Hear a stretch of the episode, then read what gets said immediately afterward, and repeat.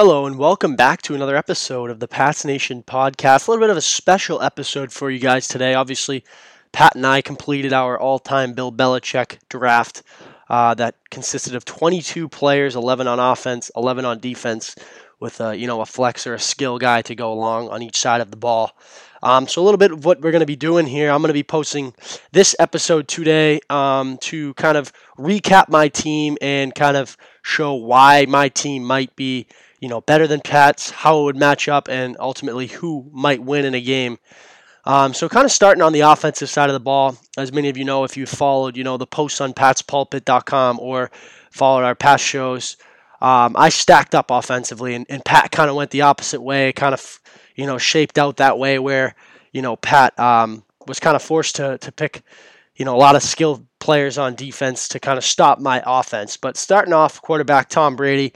I mean, I don't have to go. I could go on a 20 minute rant about this guy of why um, I want him quarterback in my football team. Um, so,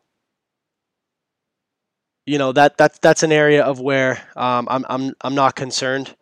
Um, so uh, you know, Tom Brady, a quarterback. Um, you know, my running back might scratch a little might have a little bit of a head scratcher there, but I, you know, I took James White um, solely because of his big playability. Um, you know, he, he, you know, Mr. Reliable. Obviously, when the going gets tough, Tom Brady finds 11, but number 28 ain't too far on that, ain't too far down after number 11. This guy makes big play after big play. Um, kind of a modern day Kevin Faulk um, that that I love and I and I want on my football team. Someone like James White who who does everything, blocks, can run the ball if you need him, but can also you know make big plays when catching the ball in the backfield and has really, you know, um, changed this Patriots offense the past couple years with you know, the more touches he's gotten. Our receiver, I think I'm stacked here. I got Randy Moss, Troy Brown, and, and Danny Amendola as kind of that flex player. Uh, I can go with a three three down set. Obviously, kind of get two slot guys in Brown and Amendola. But I mean, if you can pair up Randy Moss and Tom Brady, get Randy Moss in his Patriots prime and and Tom Brady whenever his prime is, whenever you want to pick it. Um, so I got Randy Moss on the outside. Um, you know, like I said, big playability. If I can't hit James White, you know Danny Amendola is going to make a big catch. So, uh, kind of for my line now, I got Logan Mankins and um, Logan Mankins, sorry, and Dan Koppen as my guard center, and I have Nate Solder and Matt Light as my tackles. Uh, Matt Light and Nate Solder, two of Tom Brady's good friends, blocked him for for several several years. A lot of trust there. Um, remember, Logan Mankins, Tom Brady was not happy when he was traded to Tampa Bay. One of his best friends that he's played with in New England to this day. Uh, always good to have your best friend.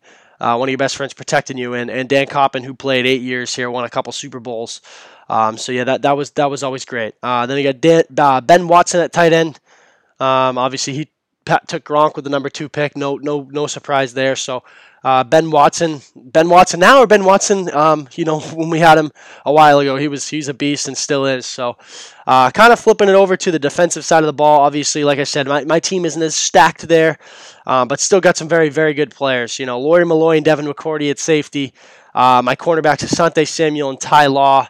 Uh, I got linebackers in Bruschi, Vrabel, and Mayo. Um, you know, some edge rushers in Chandler Jones and Trey Flowers, and then my line as uh, Lawrence Guy and Ted Washington. So big, big, uh, you know, kind of stacked up heavy there. Got two elite, elite pass rushers um, on on the edges there, and in, in, in um, Flowers and Jones, both beasts, both got paid after playing for the Patriots.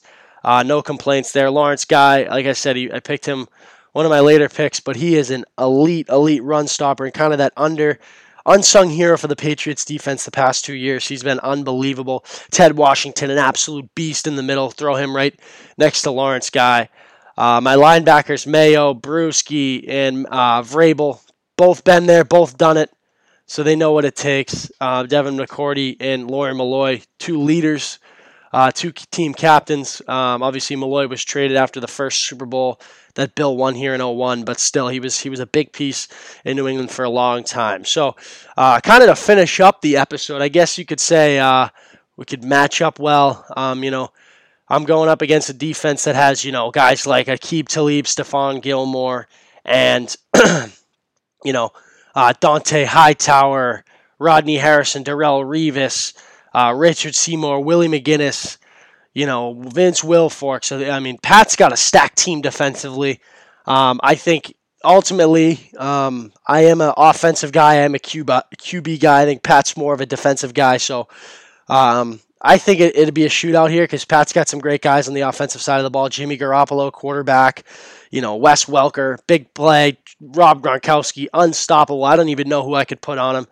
Um, to be honest with you, maybe maybe a, a, a like a you know a Lawyer Milloy or a Devin McCourty. I don't know. No one can contain Gronk, but um, if if I were, I think if these teams were to play, obviously it's kind of a fantasy land there. Again, every you know all these players are in their Patriots prime. I think it'd be one of the best football games we'd ever watch. Um, you know, but uh, ultimately, I think my team would take the cake in a close game. I don't think it'd be that big of a shootout if you if you think about it. I know my offensive offensive side of the ball, I am loaded. But his defensive side is probably one of the best def- defenses ever arranged. Not even in Patriots history and NFL history. So, uh, if I had to go on with it and pick a score, I'd say my team takes the cake, 28 to 24. Uh, a little bit of a little bit of a brag here, Pat. I'm taking the uh, poll on Twitter. Uh, I think we're 150 votes deep. I think it was like 63 37 last time I checked. So uh, I think my team would win. I don't think it'd be as high scoring as you'd think um, but ultimately think my team would take the cake in a game like this. Uh, stay tuned tomorrow as Pat's going to drop his side of his uh, kind of his side of the argument. Um, for you listeners here, you know, feel free to reach out to us on the blog. I posted a couple times about it. Pat did. Reach out to us on Twitter. I'm Ryan underscore Spags. Pat is P Lane underscore Pats. Uh, interact with us. Let us know. You know, uh, we're always open to ideas. Like I said, this is the off season. We're kind of having some fun with it and a little bit of a dry period here. So let us know what uh you know what we could do and inter- interact with us. Let us know who you think's team would win, and, and maybe some guys we missed uh, missed along the lines. But other than that, I'm Ryan Spagnoli. That's another episode of the Pats Nation podcast, and uh, tune in tomorrow for Pat's piece. Take care, guys.